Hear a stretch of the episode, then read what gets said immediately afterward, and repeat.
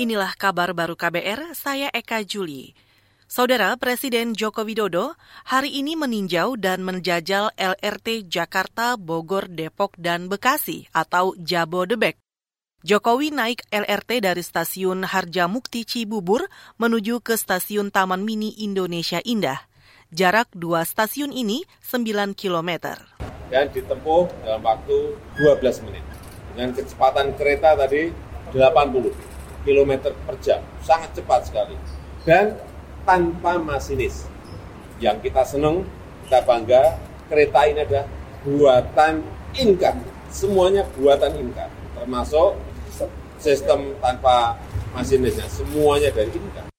Presiden Jokowi juga mengaku nyaman saat menjajal LRT Jakarta, Bogor, Depok, dan Bekasi ini. Proyek kereta LRT ini diharapkan beroperasi pertengahan tahun depan. Saudara Menteri Kesehatan Budi Gunadi Sadikin mengatakan penyakit stroke menyebabkan kualitas hidup seseorang memburuk. Menurut Menteri Budi, penyakit stroke banyak mengakibatkan penderitanya mengalami cacat.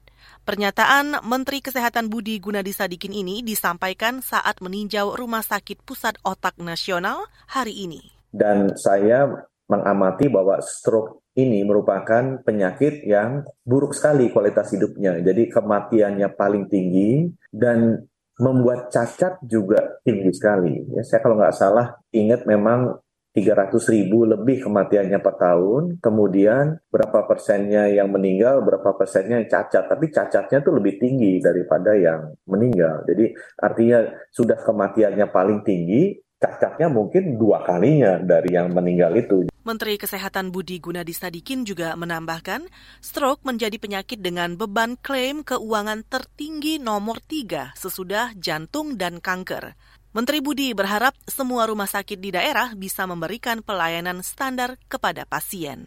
Masih soal kesehatan, Rumah Sakit Hasan Sadikin Bandung, Jawa Barat menyiagakan sejumlah perawat tambahan di momen akhir tahun ini.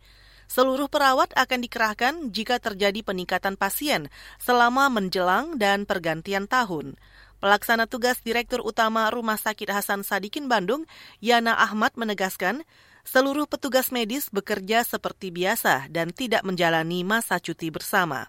Perawat tambahan disiagakan hanya untuk mengantisipasi kasus kecelakaan selama Natal dan Tahun Baru. Sementara itu, pelaksana tugas Direktur Medik Keperawatan dan Penunjang di Rumah Sakit Hasan Sadikin Bandung, Zulfayani mengatakan tim dokter umum dan dokter spesialis tambahan juga turut disiagakan. Tenaga backup on call untuk perawat masing-masing per hari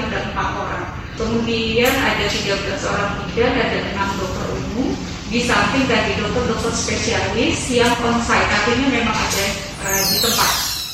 Itu tadi saudara, pelaksana tugas Direktur Medik Keperawatan dan Penunjang di Rumah Sakit Hasan Sadikin Bandung, Zulfayani. Dan demikian kabar baru, saya Eka Juli.